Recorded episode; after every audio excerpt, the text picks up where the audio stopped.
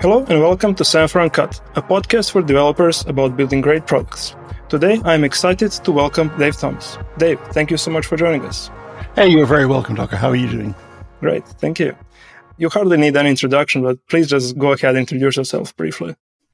I am a very old programmer, basically. I have been writing code now since the mid 1970s. And every day I hope I'm actually going to get it right. And every day I disappoint myself. But I really enjoy our industry. I enjoy being able to create things. I enjoy having people use the things I've created. And along the way, I have learned a bunch of lessons, some of them quite painfully. And I've been lucky enough to be able to write some of those down in some books, including Pragmatic Programmer, Programming Ruby, a Rails book, and more recently, a book on Elixir. Great. Thank you so much for that intro. Our paths have crossed a number of times over the last 10 years. Out of college, one of the you know first books were uh, Programming Ruby. Then I dived into RSpec, and that was you know the first book about testing. And then as our company went on, and Semaphore developed, we switched to Elixir, and then surprise, surprise, another book written by you. So if you're going to be following whatever I'm doing, then I should probably warn you ahead of time that, you know, I'm going to be recommending everybody switch to basic next year. Visual Basic was my first programming language. Basic was mine as well. Yeah. My mother signed me up, you know, I was like maybe 13 or something like that for a course and it was Visual Basic or Windows Windows 3.11, Visual Basic 4. yeah. Were you one of these people that kind of fell in love with it at that point, or was it just one more thing that you had to do? I was one of the guys that had to do something all the time. And in your kind of child's room, like one of the things where you have a full power and full control was that Visual Basic. So, you know, there are no limitations there.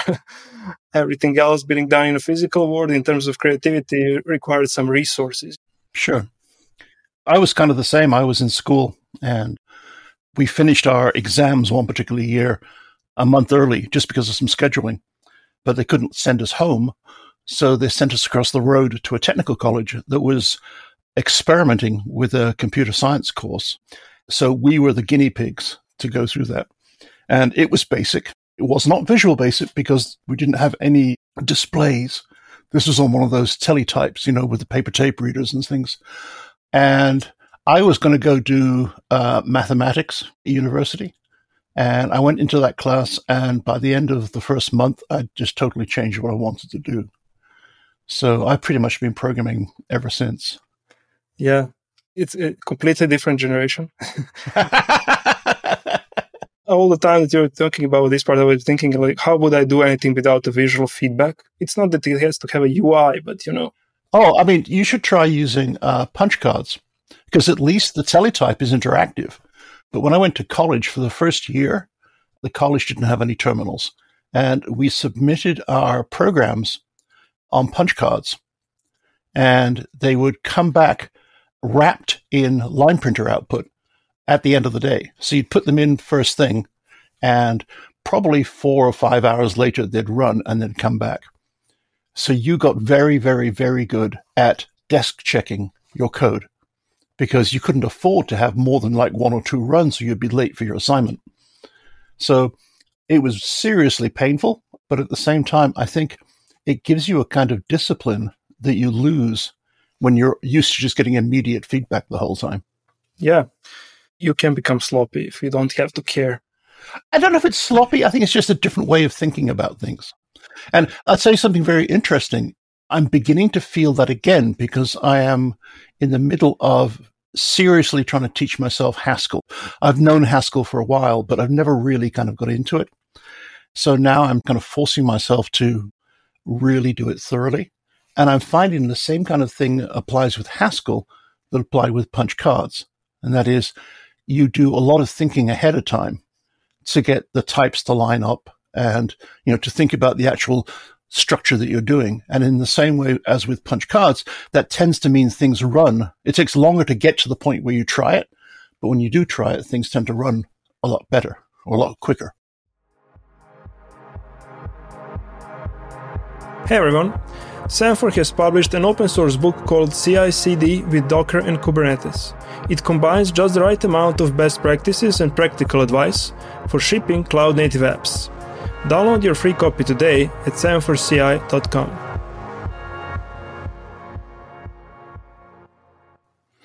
I remember a lot of people saying that, you know, when you write down something in Haskell, it usually works the way you intended. And yeah, I have very limited experience, but it is true. It is true. I wanted us to talk a bit about generally education and also that education connected with, you know, how you write software and testing as one of the things which I think is really important.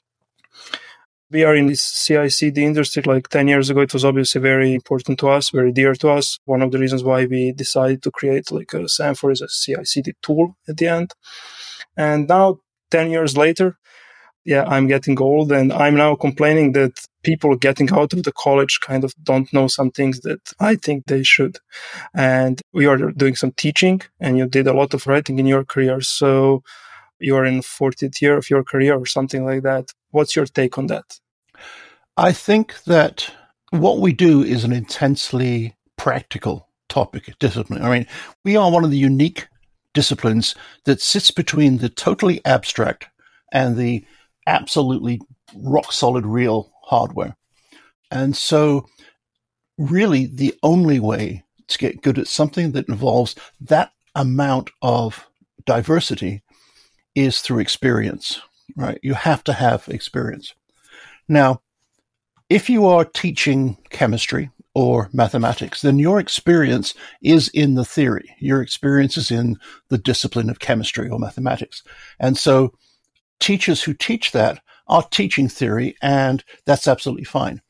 But in software, I think the majority of the teaching in software needs to be focused on the actual application, not application as in the thing that you write, but the application of software to the real world. The fact that what software does is change things in the real world.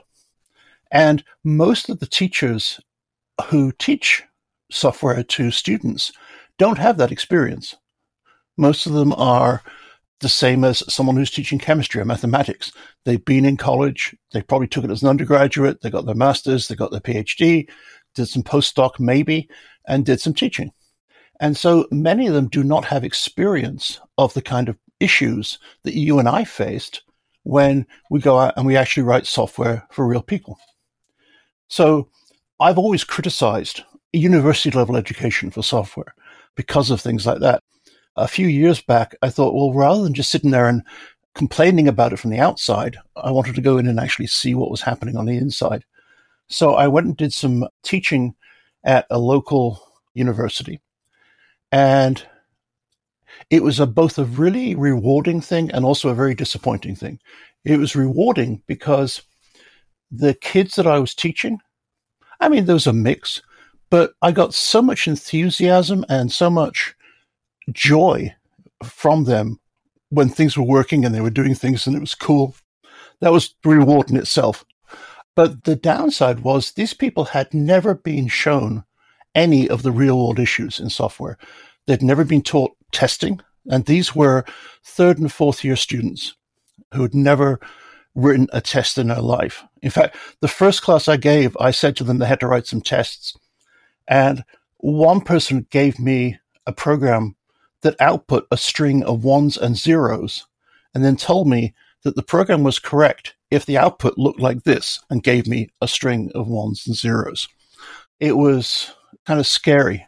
And it wasn't just testing. It was all aspects of, you know, how do you write modular code? How do you design code? How do you even think about code? So they could tell you an awful lot about, you know, NP complete algorithms and they could teach you about or taught you about, you know, parsing or whatever else. But when it came down to actually writing code, they couldn't code their way out of a paper bag. They were, you know, really, really poor.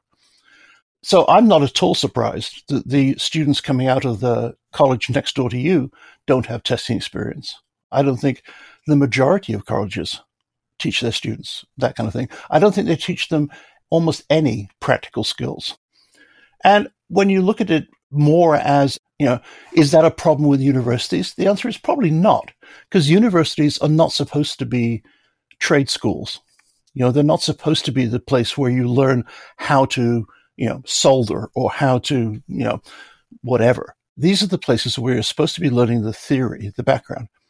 And I think to some extent, we're suffering from the fact that I don't know what it's like in Europe, but certainly in the States, everybody has to get a degree now. Doesn't matter what you want to do, you have to go to university first.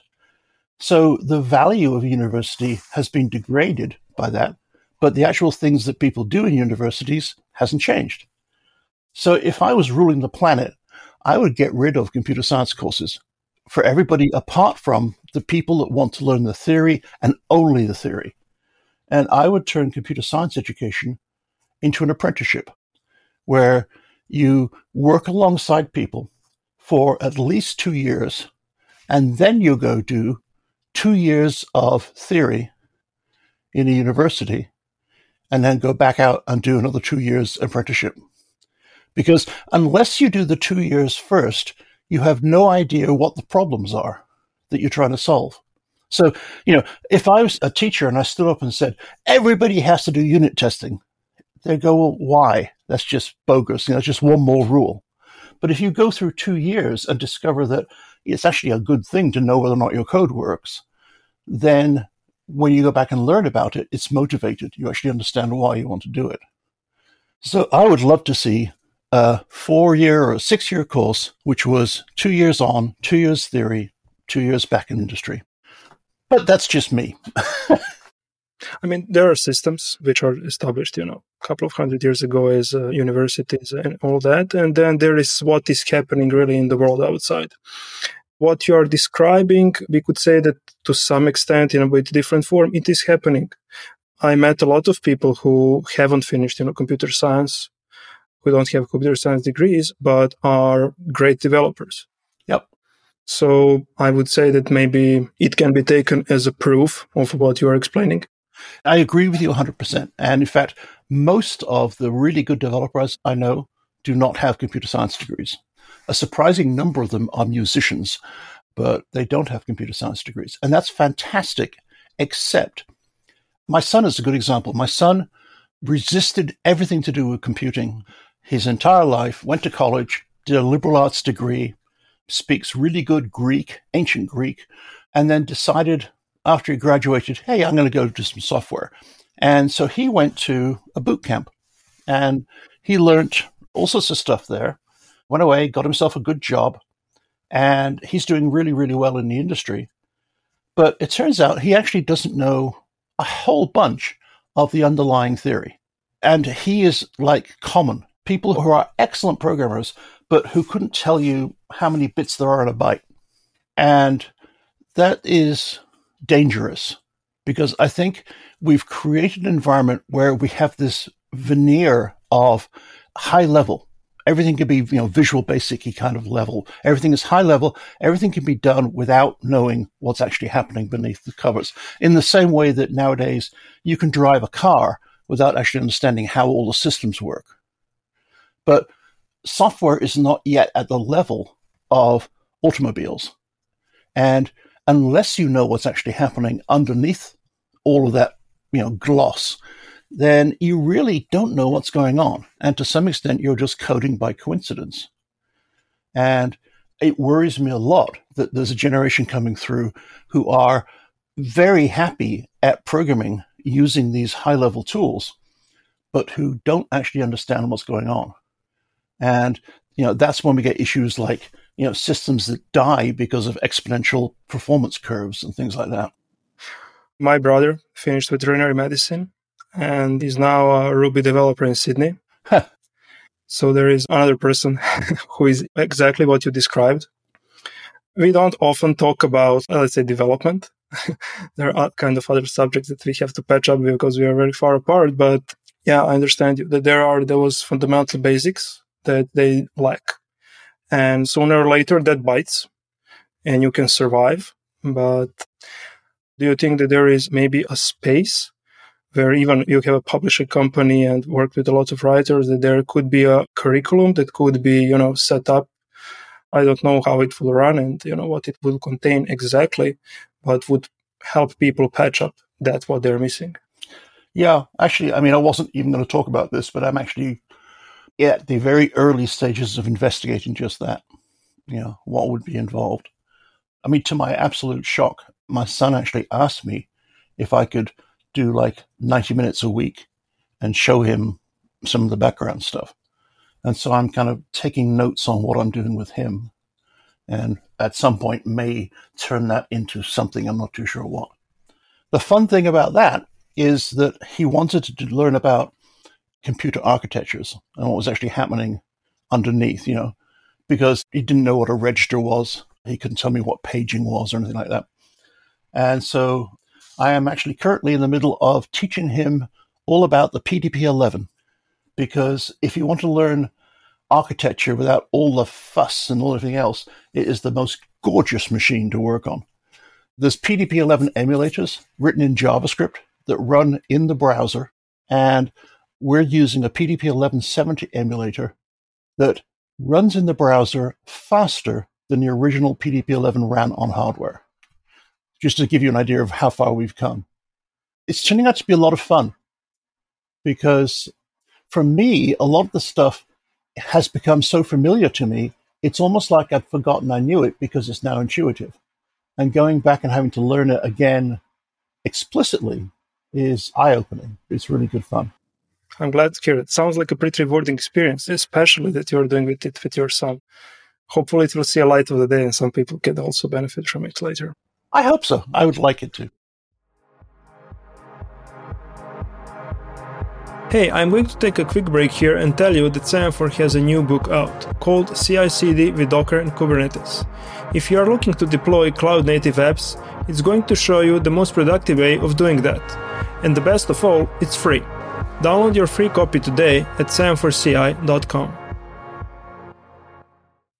I want to talk maybe a bit more about testing. We introduced it in a nice way. Okay, if you would stand up and say, okay, everyone has to write unit tests, everyone has to write tests, there is, you know, some opposition, a pushback, you know, to that. I kind of hope that, you know, 10 years later, although I haven't been thinking about it concretely, now 10 years later, when I'm talking to customers, to developers, you know, from companies using Semaphore, it's like, again, it's all the time the same, you know, to what level should you test? How much should you invest in that? especially when I talk to non-technical people in our company, it's about, okay, what percentage of companies are writing tests? Who is writing tests? Who is not? And I was lucky that I started my career in the Ruby community. For the listeners that maybe are not familiar with the Ruby community, it's one of the communities where they gave a lot to that community in terms of testing and that culture around it that was very, let's say, diligent and very dedicated to testing, writing good code, refactoring, and all that. So I would like to hear your thoughts around that, about testing in general, and why there is, I think, still pushing back that as a practice. I think my thoughts on testing are possibly going to upset you a little bit. I think the word testing has become meaningless in the same way that, for example, agile has become meaningless because people now use testing more as a kind of, it's like we have, you know, some kind of superpower or, you know, some kind of certification that says we're better because. And you talk about the Ruby community, and I agree, I'm very proud of the Ruby community. But there is a large faction of the Ruby community that have become religious about testing to the point where, you know, they write stupid things like, if you don't have tests, I don't even want to look at your code, you know, or they will reject people on the basis of whether they test or not. And I've been to conferences where almost every single talk had some degree of testing in it, including one where the entire talk, it was labeled a talk on metaprogramming, but what it really was was how to metaprogram matchers for RSpec or Cucumber or whatever it was, which really meant that we were like four levels removed from the actual code that we were working on. And all of their energy and their enthusiasm was not going into the code, but it was going into the things that wrote the things that wrote the things that wrote the tests. You know, and to me, that's lost sight of what we're actually trying to do. For me, there are three reasons to write tests. We write tests to see if something works. We write tests to see if something still works. But to me, the most important thing is that we write tests in order to find out how something should work. We write tests as a design tool, as a way of thinking about our software. Most people are really bad at thinking in abstractions. And so writing a test is a really great way of forcing you to think of the actual concrete interfaces that your code will have. So for me anyway, the biggest benefit of testing has always been it informs my design. Now, when people talk about testing, they very rarely draw those distinctions. You know, the difference between a unit test, a regression test, and a design test are all just lost, and then we're just writing tests. And I think because of that, there's this confusion about what people should be doing and why they should be doing it. I think also there's a whole community that says testing is universal. We have to do testing whenever we do anything. But the reality is, no, we don't. The reality is that testing is a tool like every other tool. You need to have the experience and the judgment to know what kind of testing you want to write when. So I'll give you an example. I'm about 10,000 lines into writing a new kind of programming language slash animation software. And I have some tests for it, probably got a couple of hundred tests, and they are testing various aspects of the parsing and everything else. I have not got tests. I would guess my test coverage is maybe 10%. And I am very happy with that because I am changing this language daily. I'm ripping out how I do things and replacing it with something else. And if I was to have tests for that, I would not get any work done. I would be spending all of my time refactoring all of my tests. And so I took the conscious decision. I'm not going to write tests apart from the things which are foundational, where I would feel really good just to know that they work after a change. So my tests are 99% regression tests. I don't run them automatically. Typically what happens is I'll only run them when something goes wrong. And then I'll say, okay, did I break something in the core? So I'll run the tests and find out. So I think that's a healthy way to think about testing. I think that saying people don't write tests is kind of like unnecessary. It's more like people don't know when they should write tests. I think that's the important thing that we should be looking at. Yeah, and there are, as you said, very different kinds of tests. Thinking about just something that, you know, clicks around your web application and checks if something will happen on a very high level will not really help you drive design of the application. However, some unit tests that you might be writing might help you with that. So, yeah, I mean, it's a question, you know, how do you sell something as a practice? If I put myself in the category of more experienced ones who are like passing the knowledge on to some extent, we should maybe have different names for those tests because it's a very different thing, as you said. There are tests that are helping you drive design of your application and stay focused. And then there are some other ones which are, you know, to some very, very abstract high level. On the other hand, also very practical, running some end to end tests, which are also verifying something, but their use case is completely different. I don't think you ever convince anybody to do a practice. They have to convince themselves. So all you can do really is put together evidence and the evidence is the stuff that you do, and you make it easy for them to experiment. Like, for example, the way a CI system kind of takes away the idea of, okay, I got to remember to write the test before I deploy. You know, you make it easy. That's why automated tests are a good step forward. You're making it easier to do the right thing. And I think that's the big driver for people. Once it's easier to do the right thing, then people will start to do it. But I think we also have to have the courage to say to people, Along the way, you will come across situations where the tests slow you down. Now, there's two feelings that you might get. One is a kind of feeling that, oh, this is really frustrating because, you know, whenever I do something, the tests break. And that is not a fault of the tests. And we need to be explaining to people that that is a fault in the design of their software and that we need to be better at showing how tests fit into the overall life cycle of software. Right? Tests are not like some gatekeeper of is the software good or not. Tests are an integral part of the ebb and flow of development. Then the other side of that is you may get situations like I had with my language thing, where the tests were genuinely getting in the way because I was actually having to rewrite because there was such a low level. Whenever I decided to change that low level, it would blow every single test out the water. And so, you know, I had to be very careful not to overtest that. And so people need to understand the motivation of testing before they themselves can become motivated to test. And I think part of that is explain to them when it's okay not to test. If we are, let's say, producing a car or an aeroplane, there is that moment when it's done. It went to actually very rigorous testing and it's out. It's, a finished product. And with the software, more and more, you know, there are very, very old applications that are still around and running and life cycle is just very very different and a couple of times in my career i stumbled upon pieces of code that were written by someone you know and didn't have tests and that software is still around and running just fine but once it falls in someone's lap that person can find themselves in a very you know, uncomfortable situation if that part of the software is not covered with tests so there is that short term long term struggle yeah, I understand what you're saying. At the same time, maybe the mistake is to think that software should be long lived. Maybe we should view software as being ephemeral.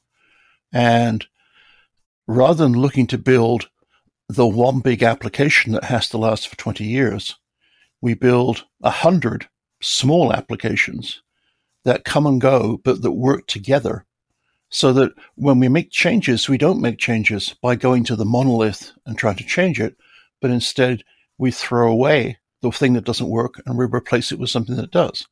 And personally, I think that's a healthier approach to development. We were talking before this started about the way that you switched from being a monolith to using microservices. And presumably part of the motivation was just it's easier to change when you have lots of small little things like that. So again, yes, if I had a monolith and if I intended it to be used 20 years from now, then not only would I insist on tests being present, but I'd also insist on a whole bunch of documentation being written about the internals that I wouldn't necessarily require if this was just something that was going to be used for three months and then thrown away. I would also require an incredibly solid amount of build support I don't know if you've ever tried to run any software that was written 20 years ago, but even getting the tools to build it can be very, very difficult. Getting the libraries that it requires. I have software on eight inch floppy disks. I would love to be able to get to it. but, you know, apart from going out and building myself an eight inch floppy disk reader or striking it lucky on eBay, good luck, you know? So time is the enemy of everything. And we can either fight it or we can just accept it and rock and roll. Yeah, it's that evolutionary part, and we will see what will survive as a practice. But there is also that component when a lot of things do survive and evolve and find new shapes. I mean, I'm now kind of trying to talk about generally the monolith and the microservices. I mean, we are in the area of microservices, and there are a lot of good things about that, and there is a lot of new tooling that has to be invented for that to be run easily. Yeah, but think about the future. We are coming from a background like when I was first programming, where we have mainframe computers that you feed punch cards to and they produce output, right? And everything was a monolith just because that's what everything was. And we have gradually moved away from that. And then we've reinvented it. We've reinvented it with things like Rails and to some extent Phoenix and all the other more centralized ways of writing code. But at the same time, there's this movement going on in the background, which I think is going to become the dominant form of computing in the next five years or so. And that's the Internet of Things. Because in that model, we have thousands of little, small, unreliable devices that somehow miraculously network together and do something, you know, and achieve something. And when you add a new device into the arena, it somehow knits itself in and, you know, somehow cooperates with other things and gets stuff done. That's not microservices. It's a step beyond microservices. It's microservices, but with discovery and healing and security and all that kind of stuff layered on top of it. And I think that is the way that we'll be looking at building applications. Not, rather than building like the one big application, we're going to be building lots and lots of small things that can fit together in so many different ways and be personalized and customized in so many different ways. And if something breaks, you replace it, but you don't have to replace the entire thing. That I think is the world. I just don't know how we get there. Yeah, and the moment that there are physical constraints, even if you would, you know, by some crazy line of thought, think that you would create a monolith, no, there are physical constraints. No, you cannot.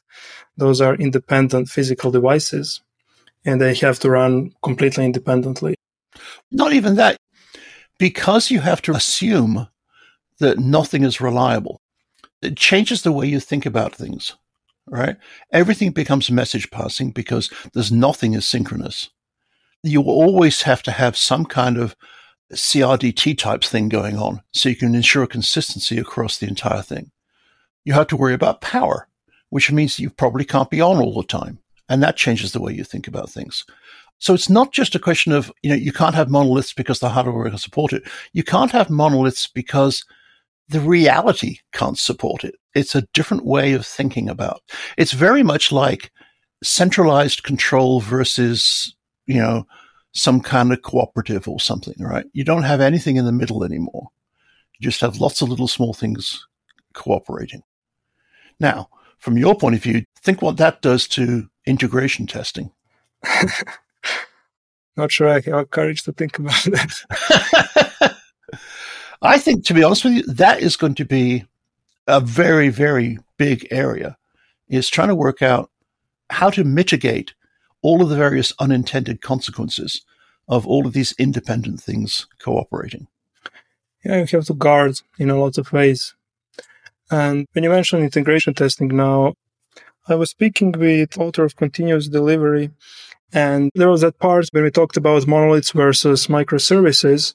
And if microservices are not independently deployable, but you are testing everything together before deploying, then essentially you're not getting anything out of microservices. And that by the physical constraints that you just in real world that you described around the Internet of Things comes into the game that is, you know, very unlikely that it's possible. I just want to add a story to this a couple of years ago, I was on a conference and there was a guy from BMW explaining how they do a CI on a new car. It was BMW SUV called X5. And then they have a headlamp and they have a tail light and they have this and that. And it's impossible to have like 50,000 euros, you know, car next to each developer so they can test it there. So it is maybe kind of ultimate, not ultimate. It has differences in terms how it's connected, but things that cannot be tested together through integration tests. But at the end of the day, at some day, they start producing it and they ship it and it all works together. An example of those independent things where you must roll and move forward, even if you cannot test that all together all the time. That's a different situation because effectively that's a bus. Yeah. And so they are developing components that sit onto probably a CAN bus or something else. I don't know. They're all different systems nowadays. And so they have a very well defined physical interface and very well defined like level three interface, I guess, in terms of, you know, one, two, three up to seven. So they know how to talk to each other. So once they got that sorted out, then they can write test harnesses that are purely software and make everything work. I think what I'm talking about is something slightly different where you buy a BMW and then over the years, it turns into a powerboat. Okay, now, so a car is a slightly bad example because there's physical stuff that you can't do anything about, right? But being able to repurpose the electrical system of a car, for example, to do something totally different, it's not impossible. All right. I mean, it's a set of general purpose computers that are all connected together over a high speed network, you could make that do something totally different. There was a, actually a kind of cool video. Someone produced a video of a parking lot full of Teslas. I think it must have been some shipping center or something, right? So there were like 500 Teslas in this parking lot. And then Tesla issued a software update and all of the cars started blinking one after the other, right? And to me, that was kind of symbolic of something really quite profound because those cars changed. While we were watching them, they gained capabilities, right? It's a car. Cars are supposed to be fixed bits of hardware. But these cars suddenly gained, I don't know what, the ability to park backwards or something, you know, whatever it was they gained. And that's what I'm trying to get to is the idea that we can architect software in such a way that the underlying capabilities of the things change over time. So coming back to the idea of testing, then my question is, what does that mean in terms of testing? Yeah, that's an interesting question. And answers are somewhere out there. And I think that some people maybe have answers to that to some extent right now, but they are not available to everyone yet. I agree. It's been a pleasure talking about all these topics. For me personally, I really look forward to hearing what comes out of bridging that gap for, let's call self-taught developers and what are those gaps that can be bridged in, in what way. I hope that we are looking forward to a book or a series of books in that area. And yeah, thank you once again for joining us and sharing all these interesting things. Totally my pleasure. Thank you for asking me.